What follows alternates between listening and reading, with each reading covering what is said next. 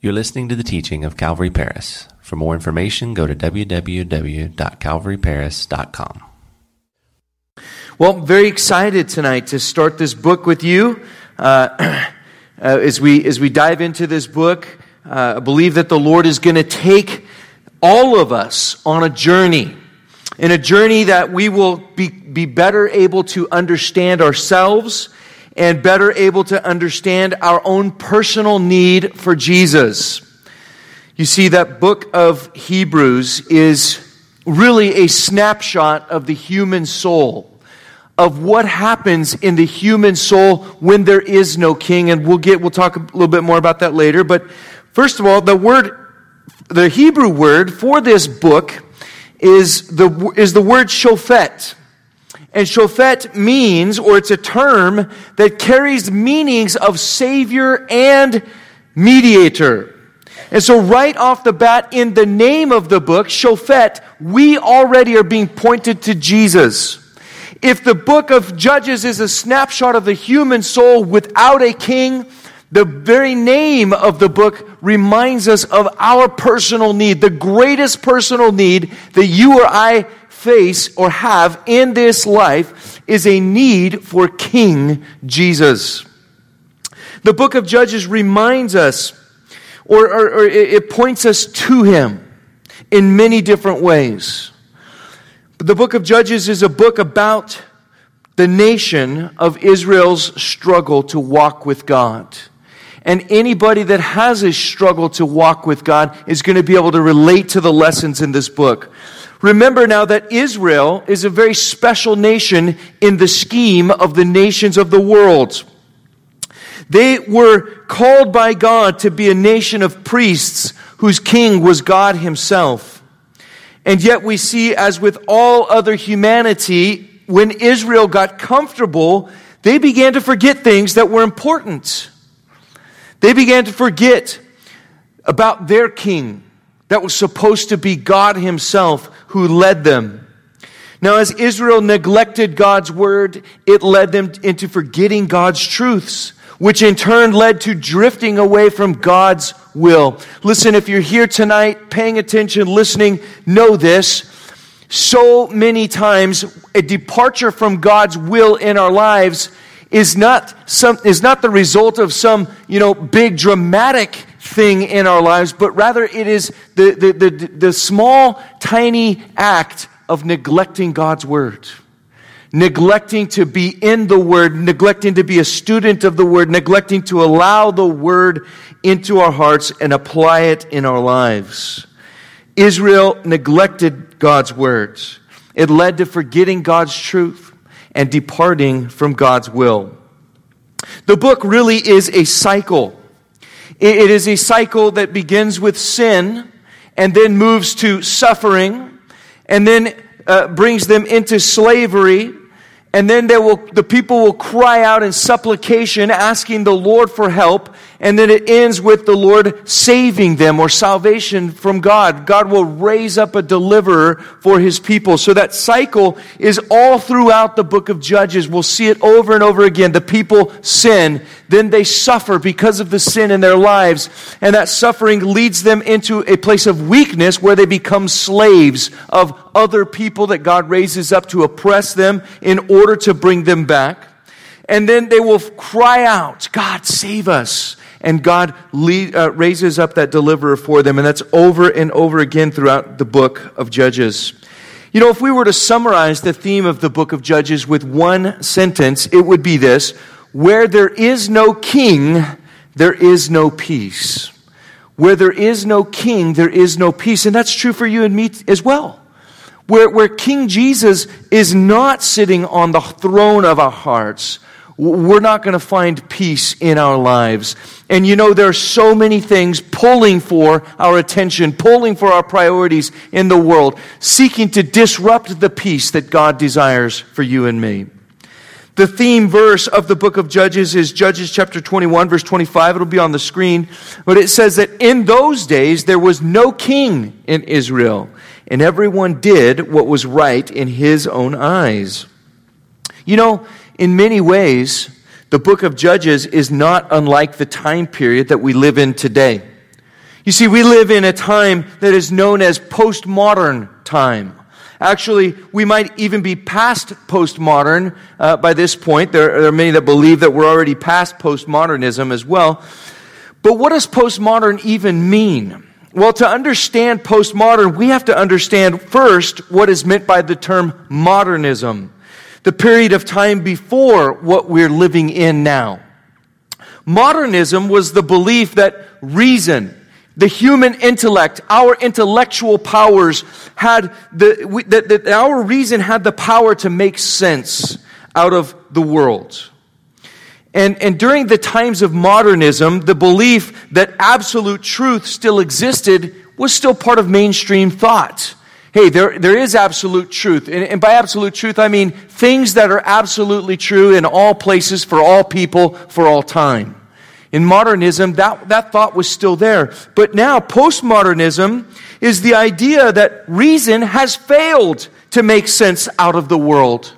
Human intellectual power is not uh, made sense out of the world, and, and so therefore they've moved on from that. Postmodernism says, uh, you know, theoretically speaking, it says there's no longer any independent standard of right and wrong, of truth or falsehood. In other words, truth is relative to whatever your experience tells you is true. Erwin Lutzer, writing in his book that's called Who Are You to Judge, he says this about postmodernism. He says, Truth, if it exists at all, does not exist out there to be discovered, but rather is simply my own personal response to the data that is presented to me. I do not discover truth. I am the source of truth. Interesting there, isn't that? We don't go out and discover truth as, as something that exists to be discovered, but rather we interpret the truth for ourselves based on the data that's given to us, our own experience.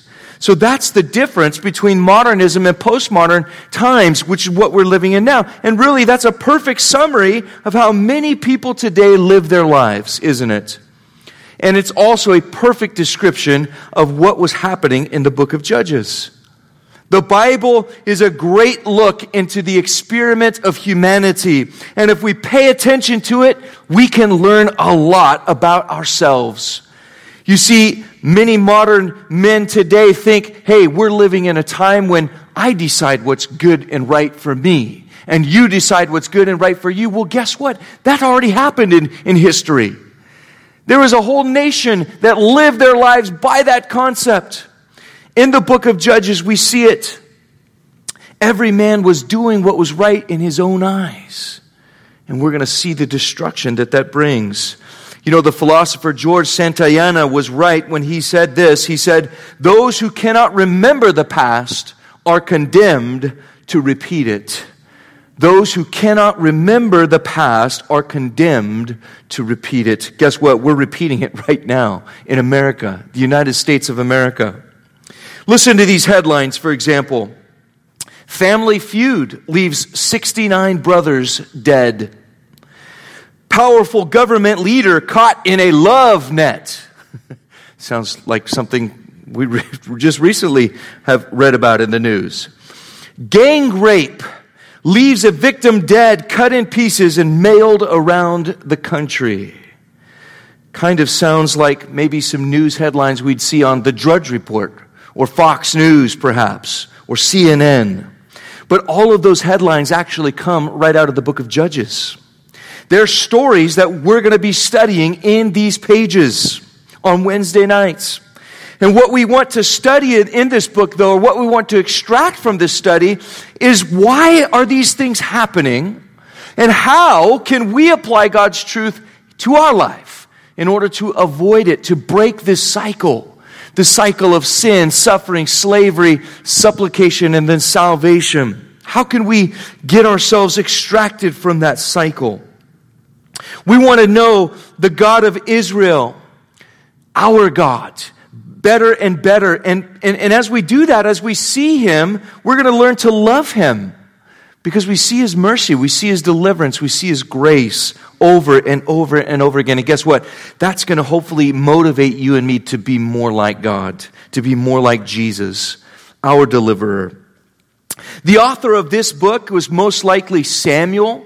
Uh, that's, that's, the, that's probably the evidence points to, suggests that it was Samuel. He was one of the last judges of Israel. And the, you know, the, for the date of the book, for the, when it was written and all of that, there's, there's debate about exactly, I'm sorry, not, not when it was written, but the events of the book themselves. There's actually debate about how, exactly how many years the book of Judges covers.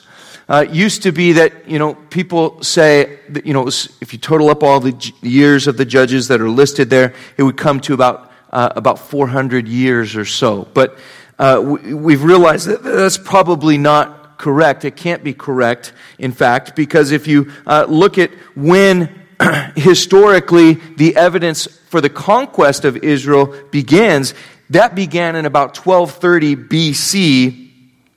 And Saul, the very first king of Israel, was crowned king in about 1020 BC. And so you have to sandwich the period of Judges between the conquest the historical evidence, the archaeological evidence points to that being the time of the conquest, 1230 and after that, because uh, they've, they've actually, in, in, their, in their archaeological digs there in Israel, they have found evidence that many of the cities in that region were destroyed all in that same time frame all of these Canaanite cities destroyed in that same time frame. And so we know, as we study the Old Testament, that fits with uh, what, what, the Bible tells us happened in the book of Joshua, right? The conquest of the land. So beginning there, 1230 BC, and then between the, the, the time that Saul was crowned as king, which is 1020 BC, so you're looking at uh, basically 180 to 210 years in which these events are probably taking place. The book can be broken down into three main sections. The very first section is just chapters 1 and 2, and that is a summary of what happens after Joshua's death. Summary of you know the things that you know Josh after Joshua passed away, and uh, uh, there's there's some things that are um, uh, synonymously happening in in the book of Joshua. So it's just a little bit of a summary of what happens before the period of the judges. The second section of the book is the actually the administration of the judges. And it's in, in this time, that'll be chapters three all the way through to towards the end, their last, uh, all the way through to, to chapter uh, 20, 23. And, and, and that will be actually uh, uh talking about 13 different judges. Now, seven of those leaders are the main figures in the book. And there's six other judges that are mentioned kind of briefly on the side. So 13 total, but only seven of them are actually main stories in this book. And then the last part of the, the book is just the last couple of chapters, and that talks about the narrative of the problems that their apostasy has created. So it, it, the, the last couple of chapters is just a summary of what happens in a nation that walks away from the Lord and it's going to get ugly. It's going to be pretty crazy. But we'll get into that, you know, later on.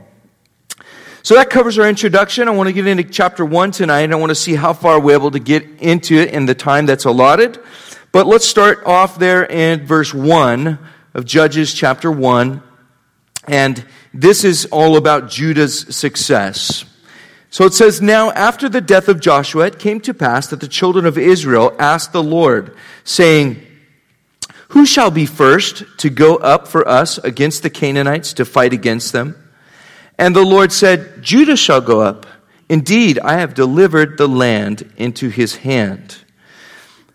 Now, uh, you might be asking, well, how did they hear from the Lord? They didn't have Moses, they didn't have Joshua. Normally, the pattern is God would speak to them, and then they would speak to the people. Well, we know that Moses is dead, Joshua is also dead. And, and so, how are they hearing from the Lord? Well, this would have been done using the ephod of the high priest. Along with the Urim and the Thummim, uh, th- those were kind of, from what we can derive, they were stones that Israel's high priest would basically use to discern what the will of the Lord was for different occasions in their lives, for different situations.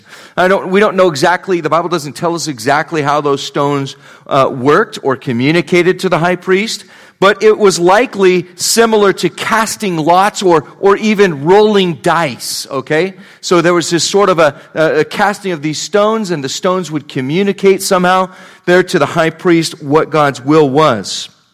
But Uh, you know, this is, this is something that uh, we have to, to realize for us sounds ridiculous.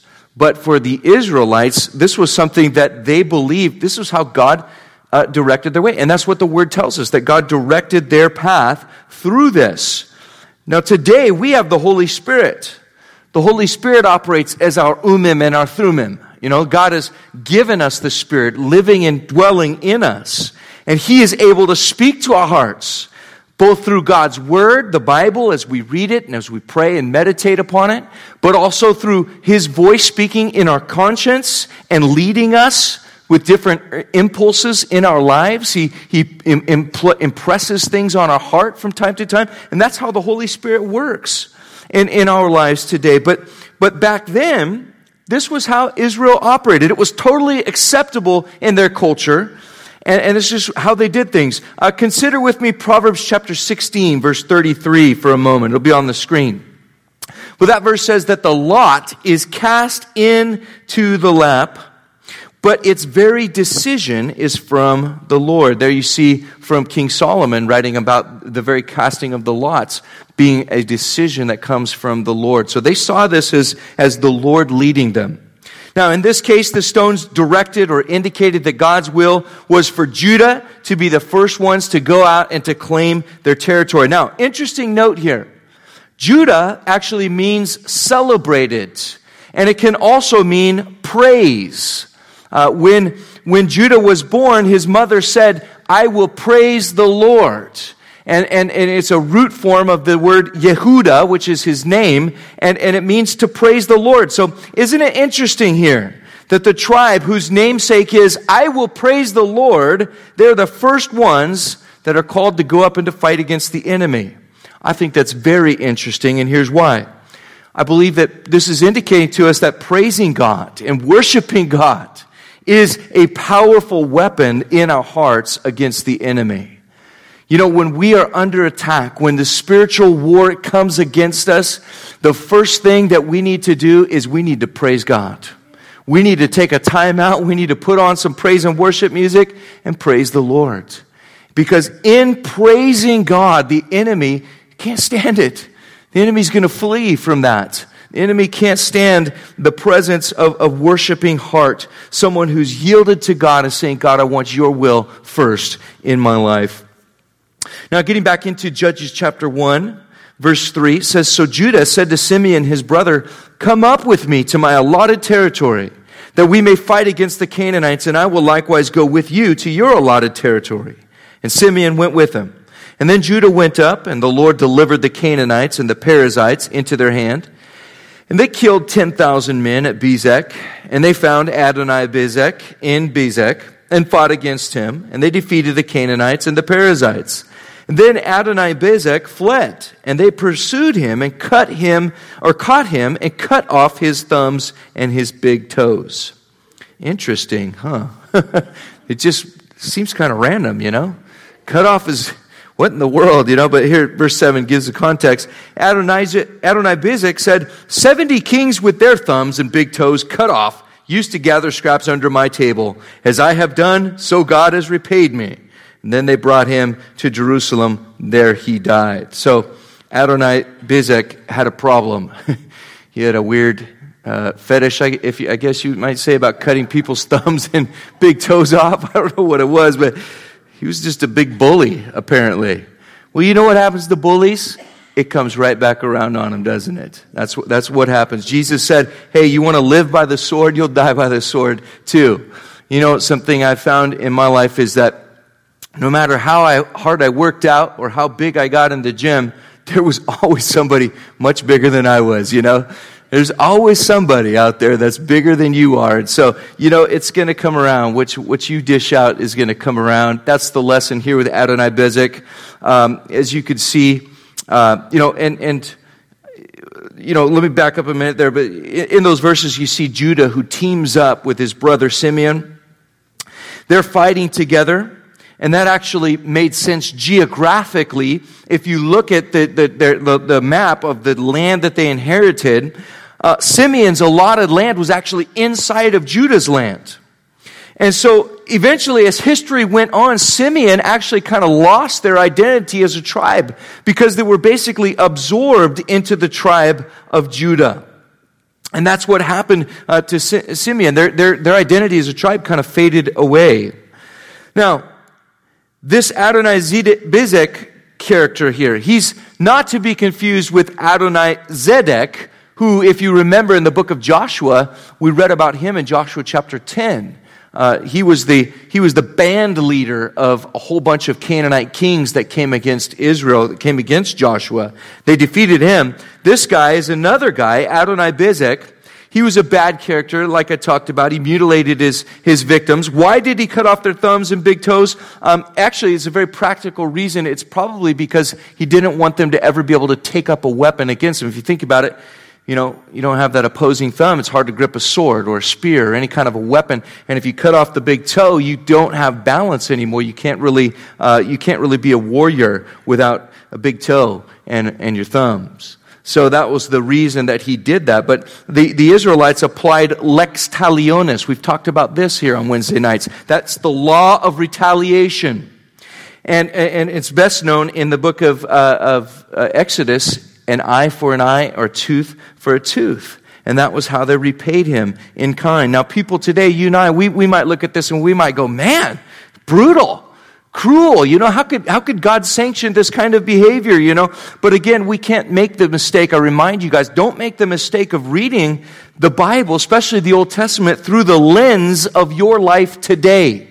You can't take your values and your life and your culture and impress it upon the Word of God, you have to realize hey, this was written in its own time, in its own context, and it's just reporting the facts as they happened in much different times. Now, as Christians today, we remember that God has appointed the government to be the entity that enforces justice. That we don't take that into our own hands today. Uh, and, and we're, we're actually to be about the business of promoting the gospel of Jesus Christ. That's what Jesus taught. Jesus said, hey, if your enemy comes against you and, and does evil, hey, you're not, to, you're not to do the same thing back to him. But he says, rather, you're to, you're to allow your life to be a witness of God's love and how God has changed your life. And that's what Jesus wants us to be all about. Picking it up there in verse 8, back in Judges 1, says, Now the children of Judah fought against Jerusalem, and they took it. They struck it with the edge of the sword and set the city on fire. Note with me here for a moment in verse 8 that they took Jerusalem, but it appears that they left it unoccupied afterwards because later on in verse 21 in the same chapter, it's going to appear again as, as a stronghold city of the Jebusites. Let's, we'll, we'll get more on that later. Verse 9 says, Afterward, the children of Judah went down to fight against the Canaanites who dwelt in the mountains in the south and in the lowland. Then Judah went against the Canaanites who dwelt in Hebron. Now the name of Hebron was formerly Kirjath Arba. And they killed Sheshai, Ahiman, and Talmai. And from there they went against the inhabitants of Debir. The name of Debir was formerly Kirjath Sepher. Then Caleb said, Whoever attacks Kirjath Sepher and takes it, to him I will give my daughter Achsah as wife. And Othniel, the son of Kenaz, Caleb's younger brother, took it. So he gave him his daughter Achsah as wife. Now it happened that when she came to him, that she urged him to ask her father for a field. And she dismounted from her donkey, and Caleb said to her, What do you wish? So she said to him, Give me a blessing. Since you have given me the land in the south, give me also springs of water.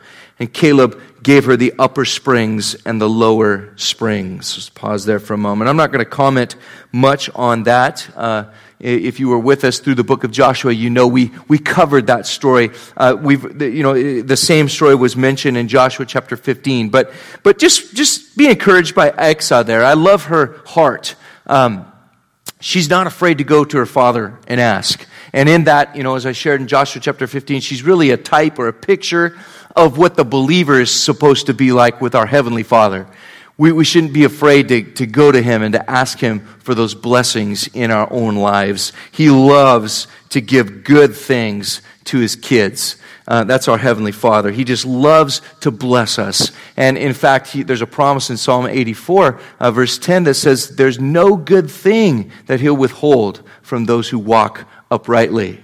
Now, of course, that promise is conditioned on our behavior, right? We have to, we have to be walking uprightly. But man, it's the Lord's good favor, it's His good pleasure, I mean, to bless you with good things as you are living for Him. And uh, we have to trust that His timing is right and that, that He knows exactly what is a good thing. Because sometimes what I think is a good thing, what you think is a good thing, could actually be detrimental to our faith, to our walk with the Lord. But He knows. He knows what's good, and He has the right time for everything. Picking it back up in verse 16.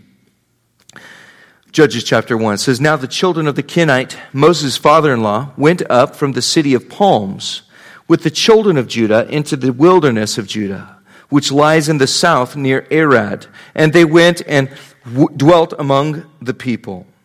And Judah went with his brother Simeon, and they attacked the Canaanites who inhabited Zephath and utterly destroyed it. So the name of the city was called Hormah.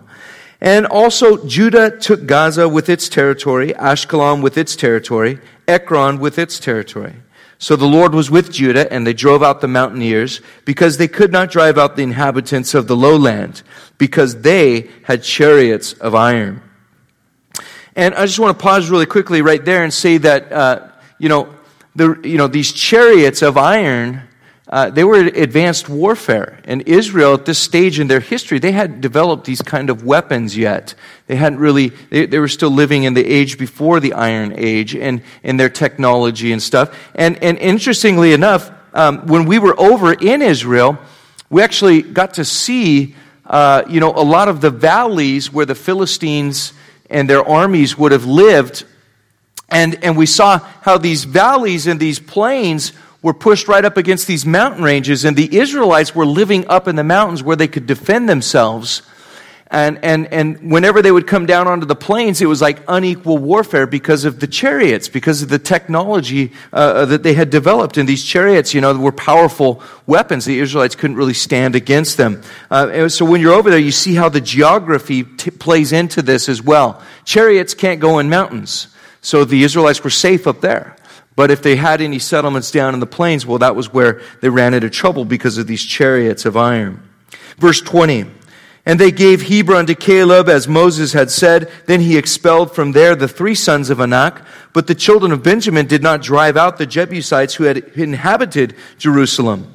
So the Jebusites dwell with, the children of Benjamin in Jerusalem to this day. So interesting, because back earlier we saw that, hey, the, the tribe of Judah and Simeon, they came and they, they captured this, they took the city of Jerusalem, they burned it with fire, but apparently they abandoned it or left it. And the enemy came right back into that territory, reclaimed it, and built it up as a stronghold. And then Benjamin, the tribe of Benjamin, they couldn't drive them out anymore. And so the Jebusites, we see there, dwell with the children of Benjamin in Jerusalem to this day. Kind of interesting, isn't it?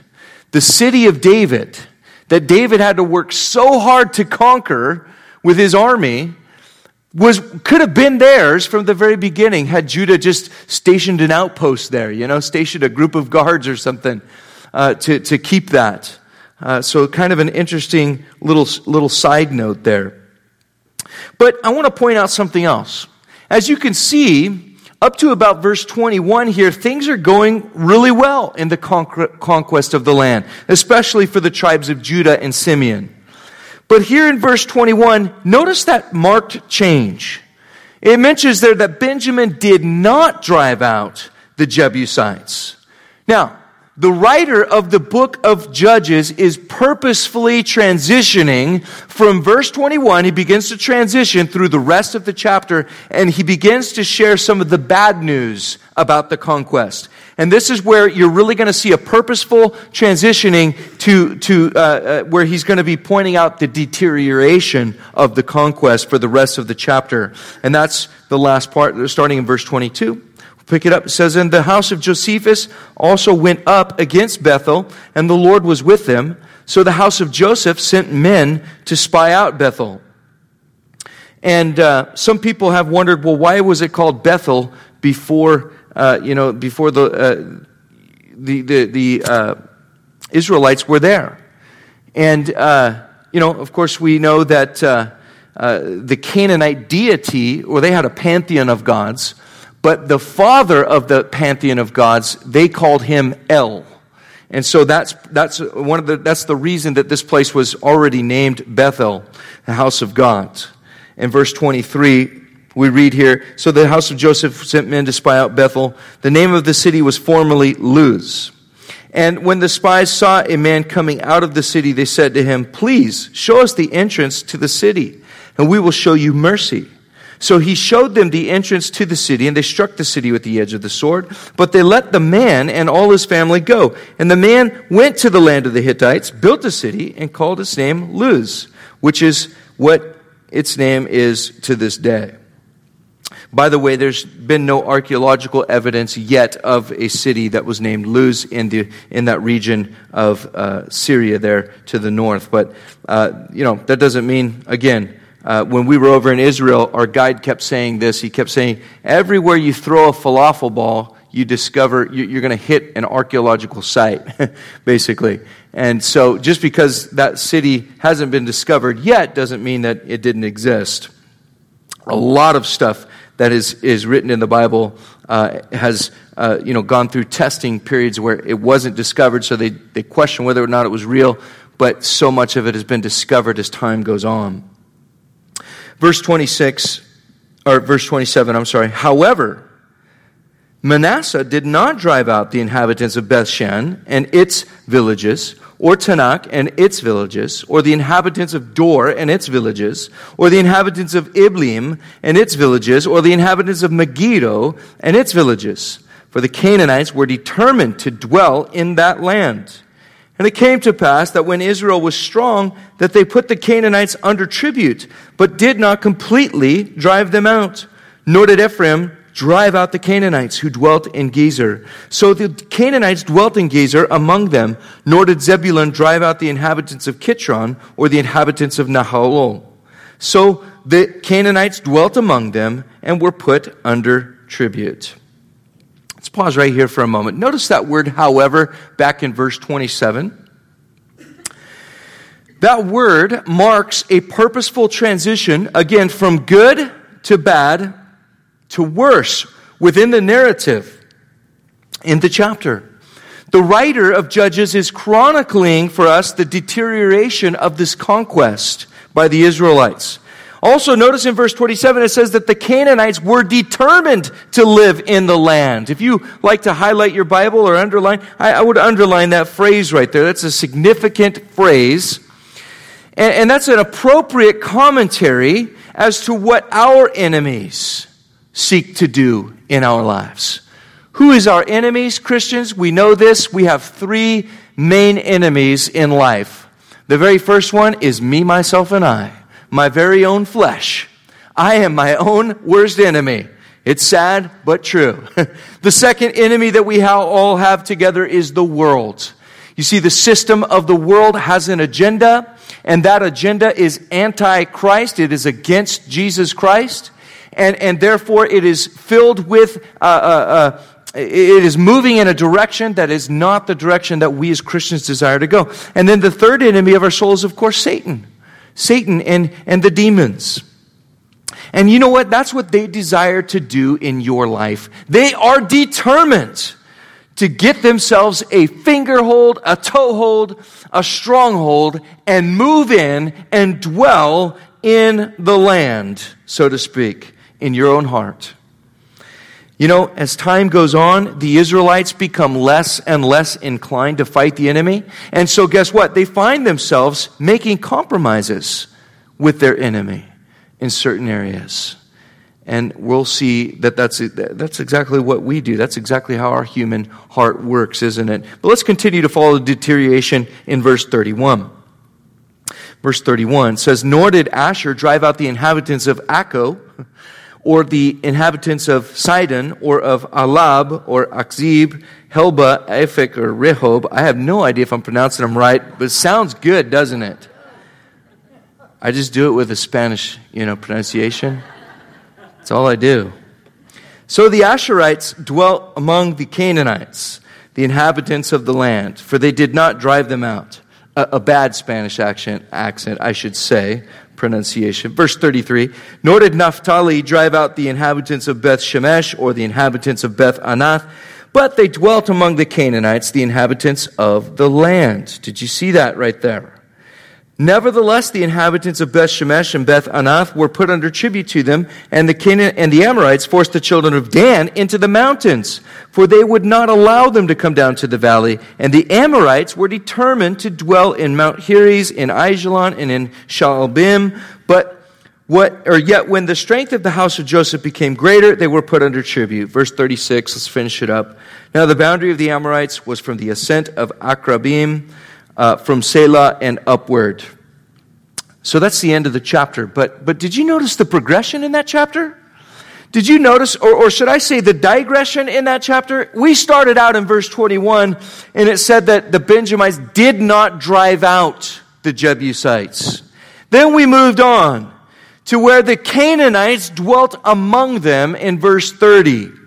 And next, we see that it's gotten to the point where Asher, look in verse 33, he's now dwelling with the Canaanites. So it's not the Canaanites dwelling among Israel, it now becomes Israel actually just dwelling with the enemy. The enemy's got them outnumbered in, in the land of Asher. And then you get down to, to verse, uh, where is it? Verse 34. It says that the Amorites are actually forcing the children of Dan to live where they want them to live. Isn't that a perfect picture of how the enemy works in the life of a believer? It all starts, it all starts when we make a compromise with the enemy, whether that's our flesh, whether it's the world, or whether it's the temptations of, the, of Satan himself. But listen, it all starts when we make a compromise to indulge our flesh in some way. You know, I'm the king at justifying those indulgences to my flesh. Well, it's been a really long day. Well, I've been working so hard this week. I deserve this. Well, you know, maybe uh, no one's going to know about this anyways. We are kings at being able to justify indulgences to our flesh. But soon that indulgence becomes a permanent fixture in our lives. It becomes something permanent. It becomes the source of which there is much temptation and much struggle.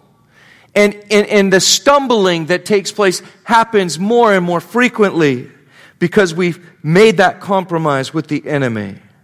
And if we leave that alone and we don't do anything about it, then over time we find that compromise grows and it spreads to other areas in our life. It's kind of like a cancer and then one day we wake up and we realize, wow, I've been surrounded and even cut off by my sin.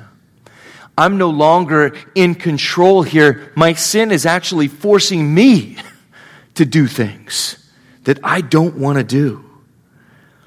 That's the picture of what the enemy wants to do in your life. That's what your flesh, that's what the world, and that's what Satan are determined to do. We are dwelling with the enemy right now. The enemy is seeking to find a place in our hearts. He's seeking to divide us from the things of the Lord. He wants us to neglect the Word of God.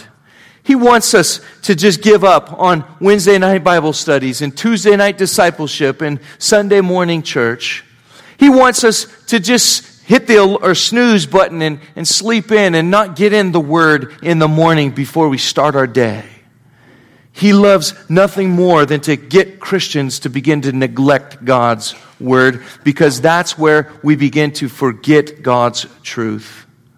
And when we forget God's truth, the identity of who we are in Jesus Christ, man, it only gets, it goes from bad to worse. And, and then the next thing we know, we find ourselves deviating from God's path for our lives. We get off that, that path that He has for us. And you know what? There's only uh, one thing that we can do at that point to get us back on. We need to do what the children of Israel do, and that's cry out to God. We need to say, Lord, I've, I've gotten astray here. I thought I had it under control, Lord, but now I'm being enslaved. What do we need to do? What's the life lesson that we can take home tonight from Judges chapter 1? I'll close with this. We need to surrender our lives completely to God. We need to trust Him all the way, not allowing ourselves to get comfortable with the enemy. We, we wouldn't allow a snake to sleep in the crib with our baby. We wouldn't, uh, uh, you know, we wouldn't do something that would put the, the lives of our children in jeopardy as parents.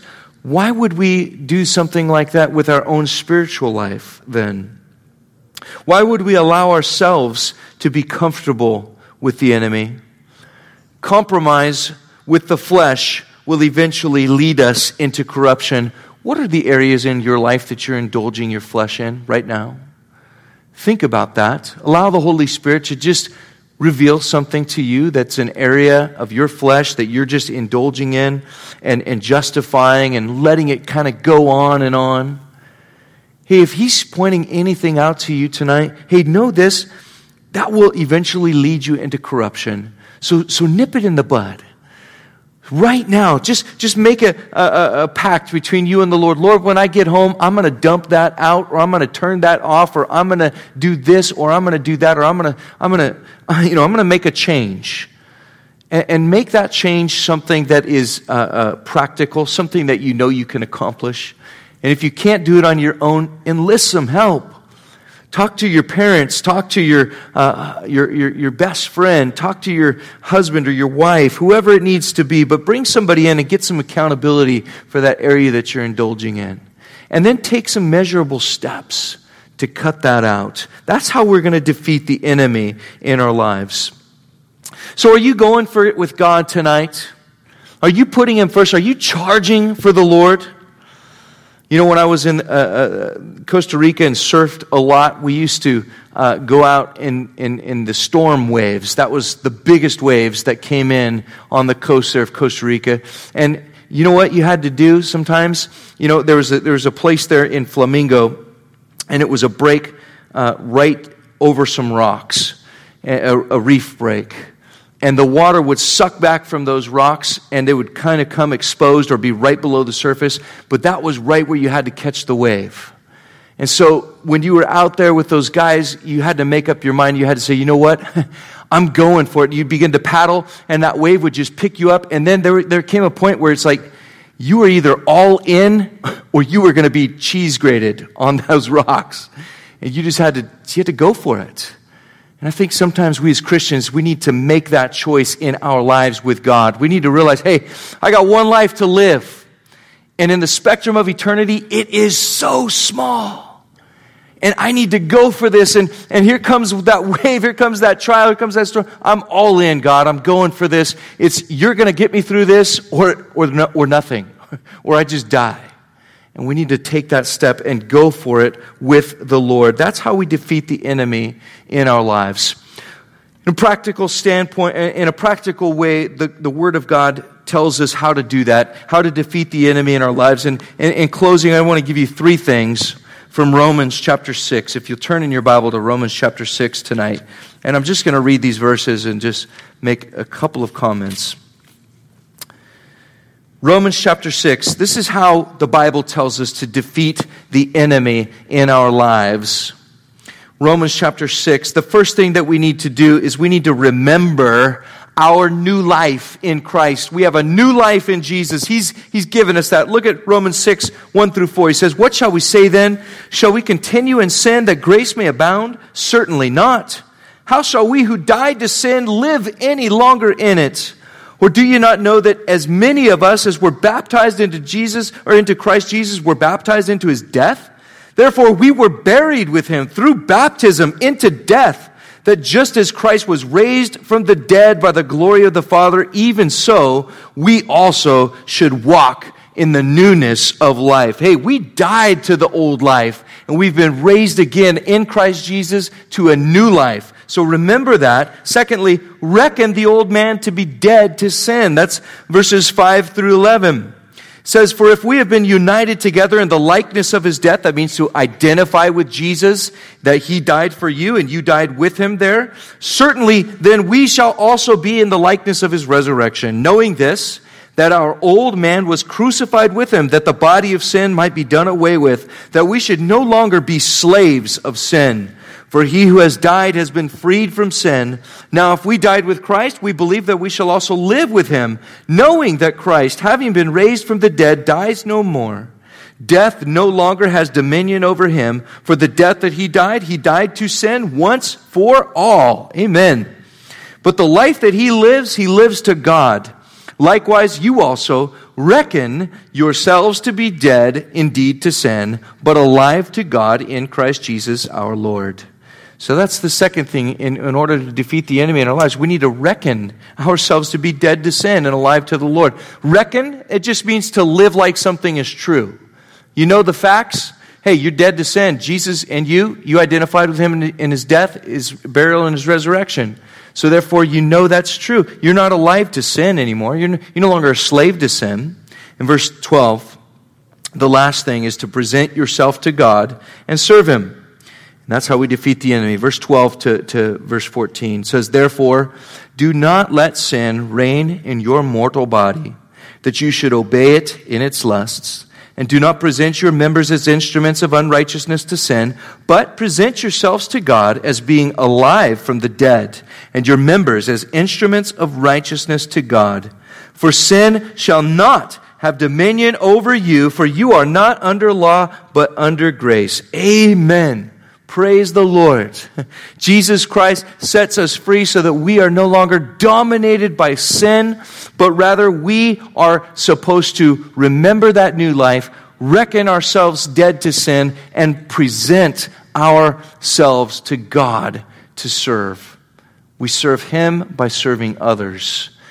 Hey, if we're not serving guys, hey, we're, we're, we're eventually going to digress we need to find ways to present ourselves to the Lord and to serve Him. Amen? Let's pray.